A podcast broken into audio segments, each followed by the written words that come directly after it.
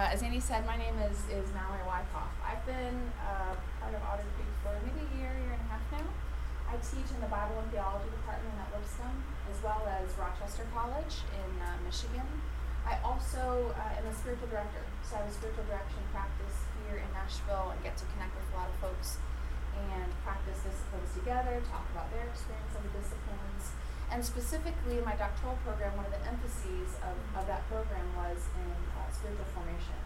So I uh, am grateful for the spiritual disciplines, for how they root and ground us in the history and tradition of the Christian faith. And we as Protestants certainly need reminders of how we are rooted in that tradition. Um, and today we're going to talk about the discipline of justice. Some of you are wondering how this, how justice even factors into a subset of uh, spiritual disciplines. I'm going to talk about that towards the end. Um, but that's a really important question. So first, let's just discuss even the, the concept, the term justice. What do we mean when we when we say that word? I remember when I was an undergrad, and I don't even recall specifically what the course was, but the professor had asked us to grab a sheet of paper, and he said, uh, "Draw justice. Draw what you sort of think of, uh, what, conception you have when you hear the word, the idea, justice." And then uh, he had a, us as students share sort of what we had, had drawn. And uh, by and large, most students had drawn something that had to do with uh, with law enforcement. So a lot of a lot of students had drawn handcuffs, or police officers, or maybe like a judge and a jury. Some people had drawn scales to show that the intended equality and justice. But but very much all in that in that vein. So when they thought about justice, they thought about sort of the uh, Justice Department or systems of, of justice uh, here in, in the United States. And probably for most of my life up until that point, that would have been what I what I think about when I when I hear that that term. But not long before having taken that class, I started to uh, be exposed to the Hebrew prophets within the Hebrew scriptures in a way that I had not been exposed to before in, in my, my formative years. And it started to get me thinking that maybe the way that I thought about everything, but even about concepts like justice, was just was just off a little bit. so I sort of took a risk, and what I what I drew when the, my professor asked us to draw justice was, and I'm, I'm a terrible artist, so didn't this is what I intended to draw. Whether it looked like that or not, no idea. But I drew um, a fig tree, and I drew people sitting underneath it. Because I had begun again to enter into the Hebrew scriptures and to think about the ways that the concept of justice is conceived in those texts. And I had this image from directly from those those Hebrew scriptures of people sitting under the shade of a, of a fig tree and they were enjoying the shade of the tree that they themselves had planted. And they weren't being harmed, they weren't being oppressed, nor were they harming or oppressing. And I, I was just beginning to kind of explore this new idea that maybe that gets us a whole lot closer to the idea of justice than a pair of handcuffs, or a judge and jury, or a law enforcement official. So again, what do we mean when we even use this, this term justice? The biblical sense of, of justice, when, when this idea, this concept is used uh, in, in the scriptures, the concept uh, there is about something being made right, something being made straight, you that has been, it has been skewed, has been different than what it was intended to be, and it all of a sudden comes into alignment. It is something uh, becoming, being set back into the way it was intended to be, something being made straight. That is the biblical concept of, of justice. And that's really broad and holistic and quite encompassing. But it is necessarily larger than the ways that we often tend to think about justice, which is narrowed and kind of skewed even, and sometimes just, just um, myopic. So uh, when we hear that concept, And we, if we were to have the paper and we think what images we, we might draw, uh, we are formed by a whole host of, of stories and narratives and experiences that shape the way that we would think about, about that concept. So I want to spend a few minutes in, uh, in some Hebrew texts, and then we'll, look at a few from the New Testament, and think about the image that, they, that these texts convey and what that might say to us about justice and our spiritual practice of, of justice. Okay, so I'm going to read a few, a few texts here. And I just want you to notice what you notice. Okay? What what uh, what senses are stirred for you? What do you see? What do you feel? Where is there a moment where you go, "Oh, yes, I long for that." Okay? Notice where you're stirred. Okay? This text comes from Isaiah 65. For I am about to create new heavens and a new earth. The former things shall not be remembered or come to mind, but be glad and rejoice forever in what I am creating. For I am about to create Jerusalem as a joy and its people as a delight. I will rejoice in Jerusalem and delight in my people. No more shall the sound of weeping be heard in it, or the cry of distress. No more shall there, shall there be in it an infant that lives but a few days, or an old person who does not live out a lifetime? For one who dies at a hundred years will be considered a youth, and one who falls short of a hundred will be considered accursed. They shall build houses and inhabit them. They shall plant vineyards and eat their fruit. They shall not build and another inhabit. They shall not plant and another eat. For like the days of a tree shall the days of my people be, and my chosen shall long enjoy the work of their hands. They shall not labor in vain, or bear children for calamity. For they shall be offspring blessed by the Lord, and their descendants as well. Before they call, I will answer. While they are yet speaking, I will hear. The wolf and the lamb shall feed together the lion shall eat straw like the ox, but the serpent its food shall be dust. They shall not hurt or destroy on all my holy mountain, says the Lord. Amen and amen. Okay, tell me tell me what you're hearing, sensing, noticing. What what longings does this text stir up for you?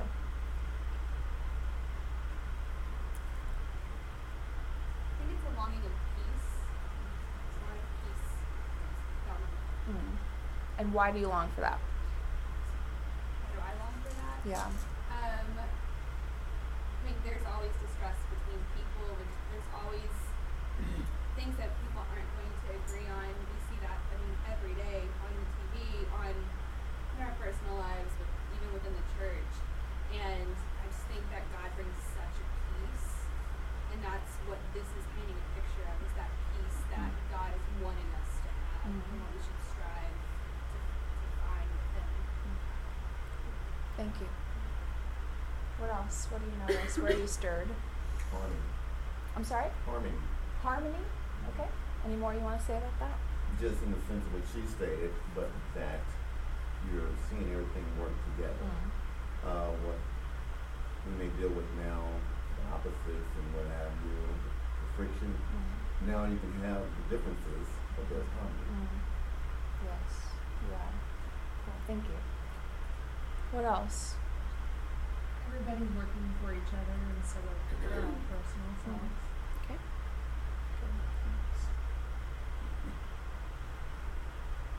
Where's where's the point in this text where you go, I am desperate for that. I'm desperate to see that, to experience that. No more weeping or crowds. Mm. Yes.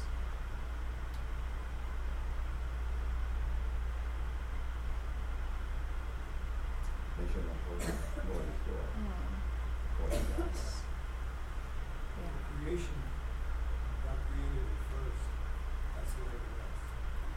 God had a relationship with Adam and Eve. They communicated with each other, they talked to each other. This meant we had no idea how many years and stuff like that before sin came in. And then as Josh was talking about this morning, that heaven is going to be like. And we're living in a time right now of sin.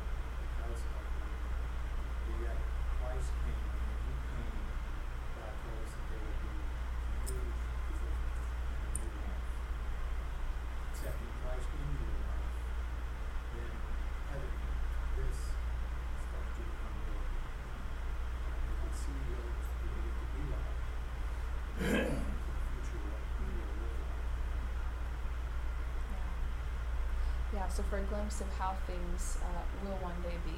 Yeah, we will talk about that. Uh, let me let me move on to the next text here. Micah 4, 3 through 4. God shall judge between many peoples, and shall arbitrate between strong nations far away.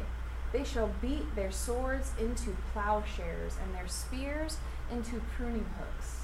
Nation shall not lift up sword against nation, neither shall they learn war any more.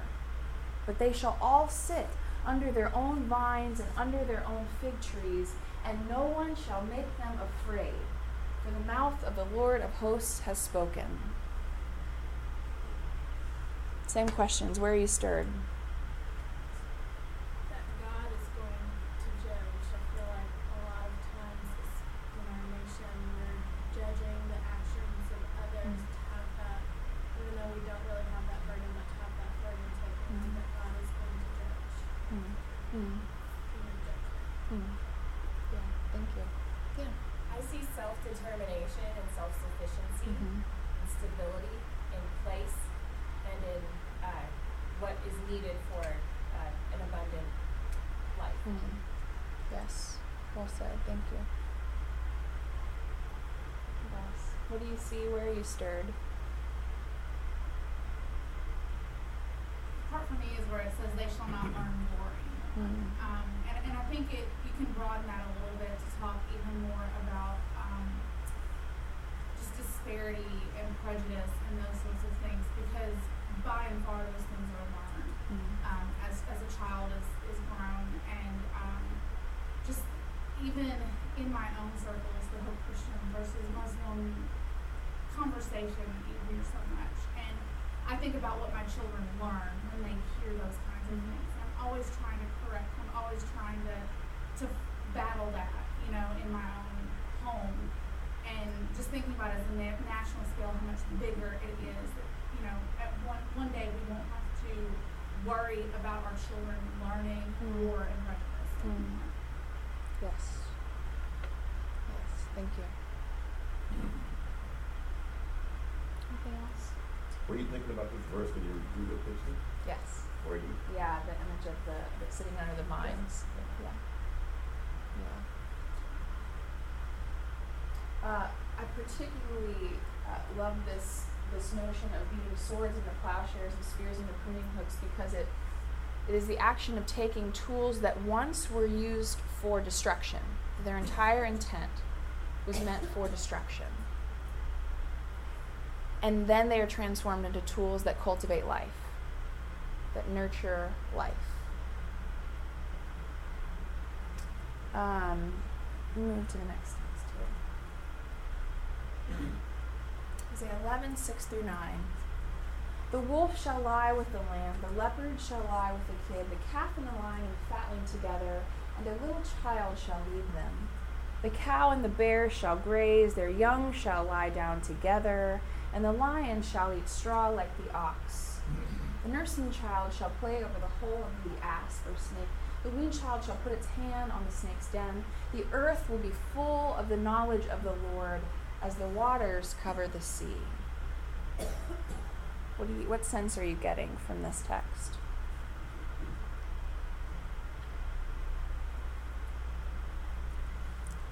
No divisions, no separations. Hmm. Yeah. No division or separation. What else? It's the, it's the end of violence. Mm. Any more reason or need to worry about violence? Mm. Mm. What else? I know all of the the pairings here are are um, using animals, but perhaps, like you shared, uh, may, maybe we could consider what it might be like for our own children or children that we that we love. Um, is there a pairing that we might right now say those two don't often go together? It, it might not work for, for these two children to be able to be together because of whatever categories they happen to belong in. They don't quite, they can't quite play together. They quite can't quite be able to spend the night at, at one another's home and, and so on. I maybe that might help us get the sense of what, what these animal pairings are meant to um, to convey to, to some extent. I think just like in the natural world, it just the nature is the way it is, and that there are predators and there are prey, and in our human global existence, there are people who are affluent and who have power and who have um, positions of authority, and there are people who do not, and and it almost you know it, it really does feel like it's almost as ingrained as nature is in predators and prey. And so to imagine just the systems being leveled and Mhm. equality being imbued into our you know into humanity and Mhm. oppression being taken away is a beautiful picture is the way I read that Yes. Absolutely. Yeah. Anyone else? Tons of trust, Tons of trust, you said? You bet. very much so. There's a, a risk that comes in these pairings be together that necessitates the type of trust that you're talking about. That makes me think of the, the jungle book. Like, I mean, Yeah. just from the imagery and stuff, but just like the pure heartedness of a child, Mm. we'll be able, like, we'll have the pure heartedness of a child to interact with Mhm. all. You know, I don't know, I don't know if that's goes for the saying, but something that just kind of reached out to me. Yeah. I just I just watched the the new one and anything if Bill Murray's in it, come on, that's that, that's great. But yeah, I loved it. It was so good. And yes, I think you're right on. Let's take uh, for the last text. Let's take one from Revelation. Um, I'll just read here. Then I saw a new heaven and a new earth, and I heard a loud voice from the throne saying, See, the home of God is among mortals. God will dwell with them. They will be God's peoples, and God's presence will be with them. God will wipe every tear from their eyes. Death will be no more. Mourning and crying and pain will be no more, for the former things have passed away. And the one who was seated on the throne said, See, I am making all things new. I saw no temple in the city, for its temple is the Lord God the Almighty and the Lamb. And the city has no need of sun or moon to shine on it, for the glory of God is its light, and its lamp is the Lamb. The nations will walk by its light, and the kings of the earth will bring their glory into it. Its gates will never be shut by day, and there will be no night there. What do you notice? Where are you stirred?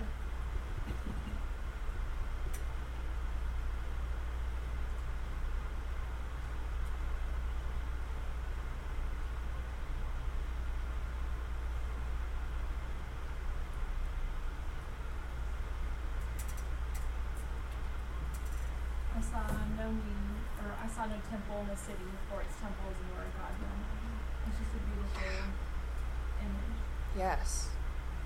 The image of God's own self being the space wherein we commune with God. There, yeah, that it's stunning. What else? Says the former things have passed away, this idea that everything that we know is going to be flipped on its head and completely new and Mhm. different is Mm. pretty exciting. Mm. Yeah. It's interesting that it's recognized as nations and not earthlings or or people or humans, but it's still separated into the nations Mm. as you know, global separation under one God. Mm.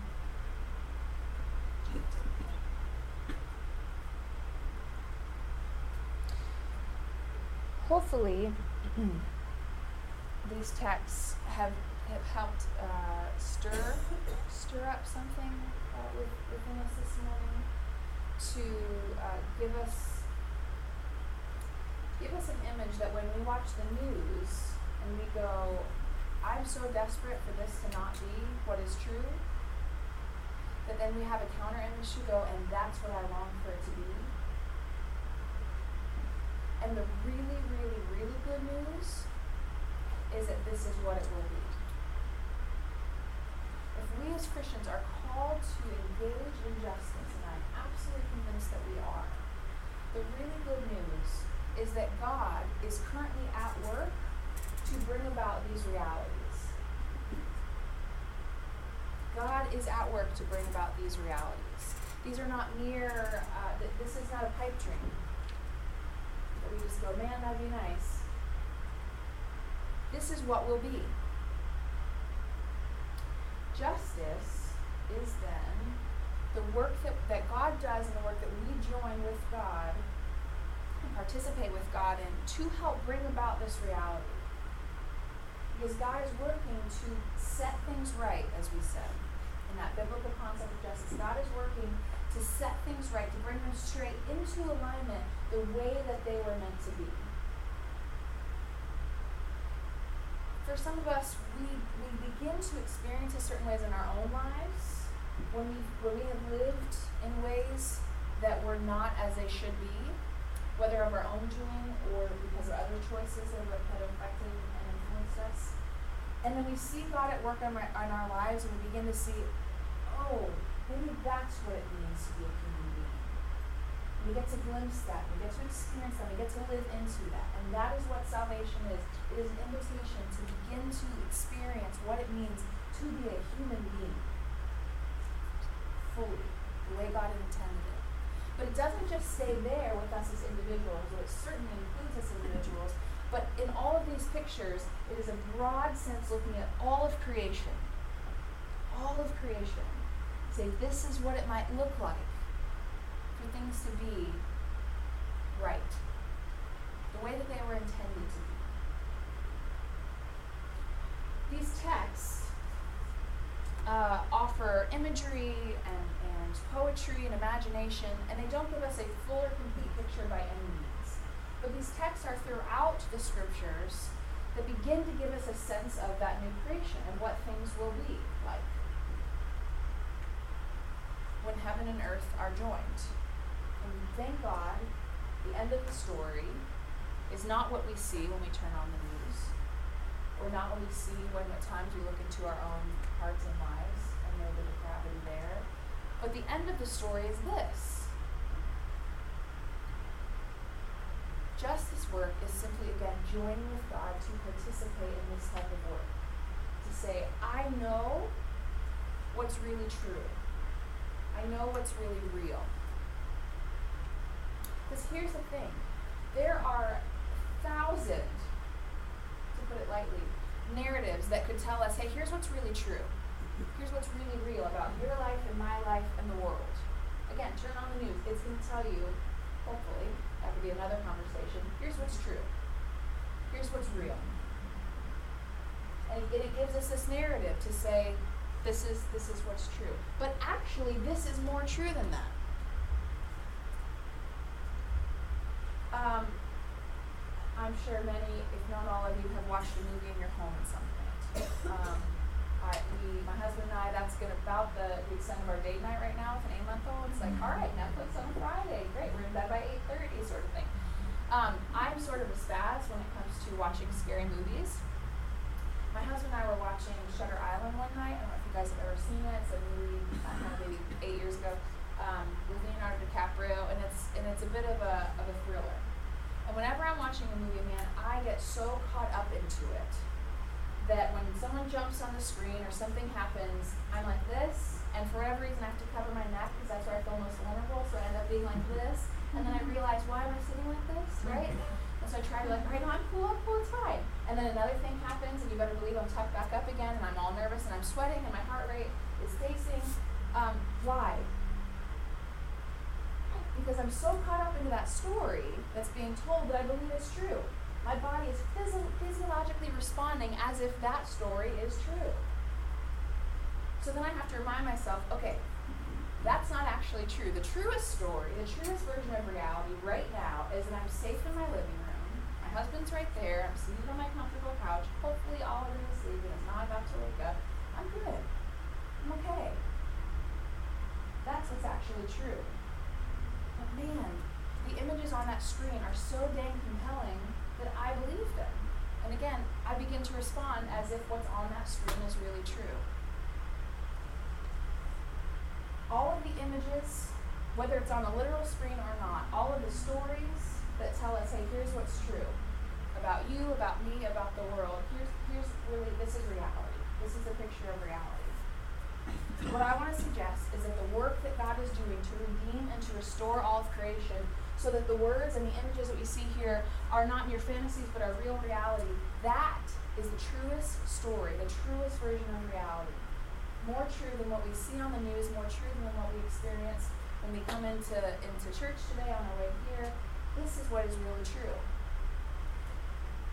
This is why I'm convinced that justice is a spiritual discipline.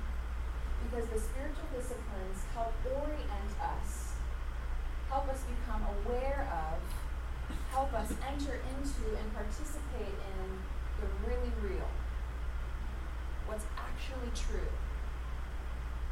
Because no matter where we are, no matter what is going on, God is at work.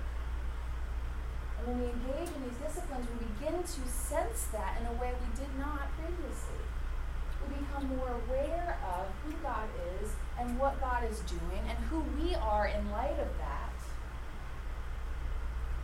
And that is the purpose of, of spiritual disciplines, I'm convinced. Whether it is certain forms of prayer, or fasting, or silence, or doing justice work. The purpose is to engage with what is really true. Purpose is to engage with what is the true version of reality. And the true version of reality is that God is redeeming all things, that God is enacting justice, meaning everything is coming into alignment the way it was meant to be. We get glimpses of it here.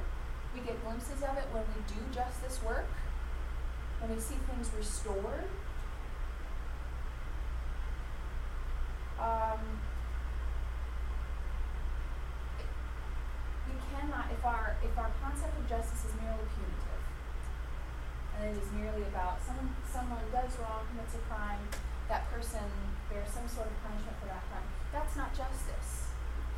It is a part of justice in that we are saying what has been done is not okay. But it's not okay because human beings have value, and this person has acted in a way that is not congruent with his or her value and has harmed another person or persons that have value what would it look like to not merely say, what's the appropriate punishment in this situation? What would it look like for a concept of justice to say, how might we bring restoration here? What would it look like if we could sit and imagine a situation? What would it look like for, uh, for all things to be as they were meant to be in this situation? Yesterday I was talking to my neighbor whose granddaughter recently was kicked out of school beautiful, bright young woman, excelled in school, taking all AP classes, but she got into a fight. And she knocked some people out. And so she got kicked out of school. Now we could leave the story there and say, man, she shouldn't have done that. That's not an okay thing. And we're right. I don't want her to harm people because we have value. Because she has value because they have value. But if we have a larger perspective of what justice might mean in that scenario, we would begin to see that she is a, is a victim of abuse in her own home, that she is angry about what she experiences in her own home. I'm just going to say, she's pissed off about what she's experiencing in her home, and she's taking that out on other people around her. She is part of a community that has not offered her what she needs to thrive as a young woman. Now, this is not my, please hear me, this is not my indictment of the folks who made the decision to, to expel her or anything. This is a complicated scenario, okay? I'm just trying to say, what would it look like for us to not merely look at justice and say, she did something wrong, we got to give her the punishment, but to say, how, how is God at work here? And how might God be seeking to restore and redeem all parts of this scenario? So not only that this young woman no longer engages in harmful activity against herself and other people, and that's important. But that she's also within a community that is offering her the resources that she needs. That she does not have to face violence, that she's no longer made afraid when she sleeps at night. To pull some of the, the language and, and images from, from these scriptures that shifts things a bit. That gives us a much fuller, more holistic picture of what justice might look like in this one scenario. That's not easy work. It's not simple. It's complicated, it's complex. It takes time. It is not quick. But it seems to me that God's okay with all of that. That God's okay with that reality. Because God is doing a really slow, gradual work with us and with creation. Man, God's chosen chosen uh, way to begin this experience of, of redemption, restoration of all things, was to form a people, the people of Israel. There are a lot quicker, better, more secure ways to get the work done than to work with people. And God chose us. Right? I think God's okay with the, the time that it takes for that type of justice to happen. I think God's okay with the complexity that that, that entails. So again, justice is not quick, it doesn't not happen automatically, but it necessarily must have a broader sense uh, than we tend to, to conceive of it. And I'm convinced it needs to be about God's vision first. Because each of us could have our own visions, and sometimes those might line up with what God's doing, and sometimes they don't. And so, here's the beauty of how all of these spiritual disciplines that you all will be discussing over the next weeks, here's the beauty of how they come together, is that we might have a vision for justice. And then as we continue to engage in other disciplines like prayer or examen, we realize actually that vision doesn't quite line up with God's. But when we engage in this certain sort, sort of reflection and introspection with God, we enter more fully into a way of living and thinking and being that does line up with the way that God intends for it to be. I've shared a lot. I want to give us a few minutes to talk and explore about this this concept. Concept. Tell me what you're what you're hearing.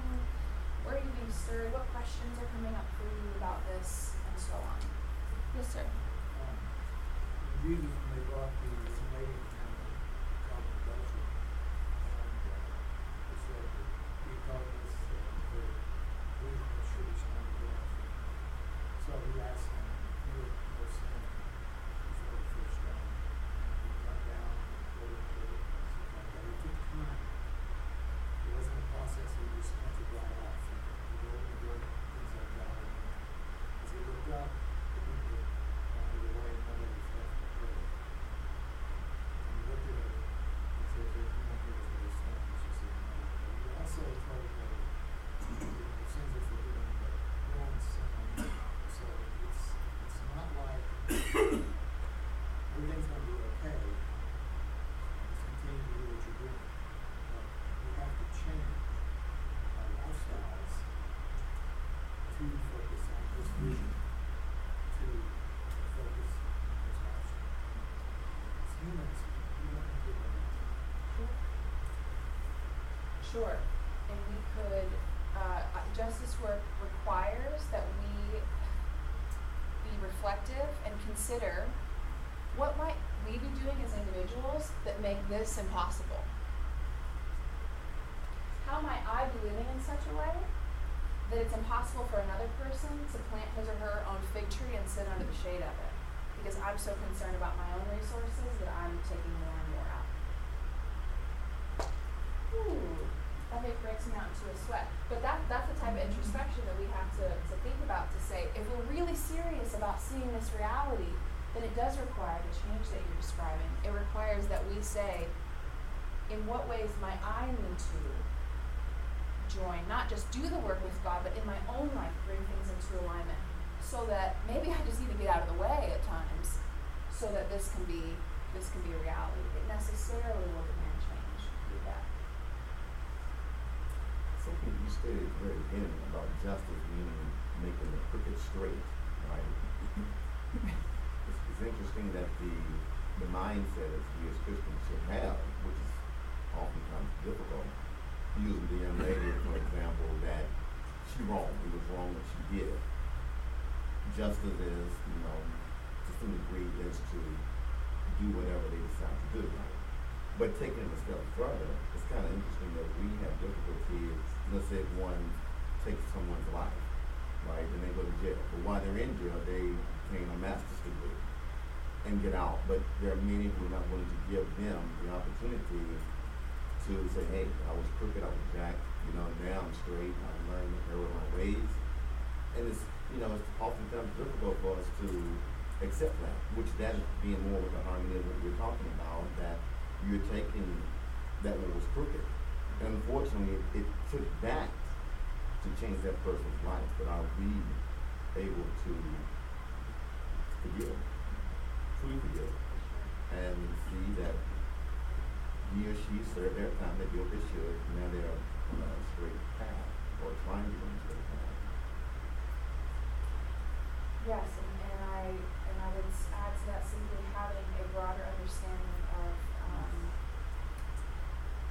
of what was not straight, what was not the way it was meant to be, that cultivated an environment for this person to be there in the first place. Because the story I mentioned of this young woman, I could tell that story in a year, and perhaps the story I'd be telling is she's in prison, oh. right? We just happen to be on the end right now where she's not yet, and I hope that she does not get to that point. I hope that we as a community can come around her and, and prevent that by saying, what in the community now is preventing that, that from happening? When we start to talk about some of these, uh, the, these ideas, these images of restoration and redemption, the way things are as they're meant to be, um, it's impossible to not think about ethical issues we gotta take that seriously. It might upend the way that we tend to think about some, some of these things. Again, difficult, complex uh, questions, but important ones to, to ask. And I think you, you asked one well there. Else? Yes. A little while ago, they had a twenty twenty, it was about women in prison, and they stated that, I forget what the percentage was, it was very high about the women in prison were women who actually got hooked on pain pills after a surgery, childbirth, or whatever, and eventually it built up into heroin addictions or whatever, or maybe, but that led them into law, breaking the law, which led them into prisons. And there were so many of them interviewed, and to sit here and say, you know, that could be me, I could be in that situation, I could have fallen, fell under terms, I could have had to take whatever for a surgery, you know, these, which is just an epidemic in here in Tennessee, the opioid problem, but just to be able to put yourself in that person's shoes, that it could be me, and realize we're not beyond being there, I mean, we're just one step away, and then you can really see the justice of really being able to look at people and seeing that curvy line and then being able to straighten it out. And um, there is hope for people like that. I've had two siblings who've gone through it. I know there's hope. I know there's cure, but it takes a lot of work. And um, just knowing that there's so much of our justice system that really doesn't look like what is actually happening and finding ways to not ever get those women into that situation um, because of the, you know, just the way our healthcare and everything is, is set up.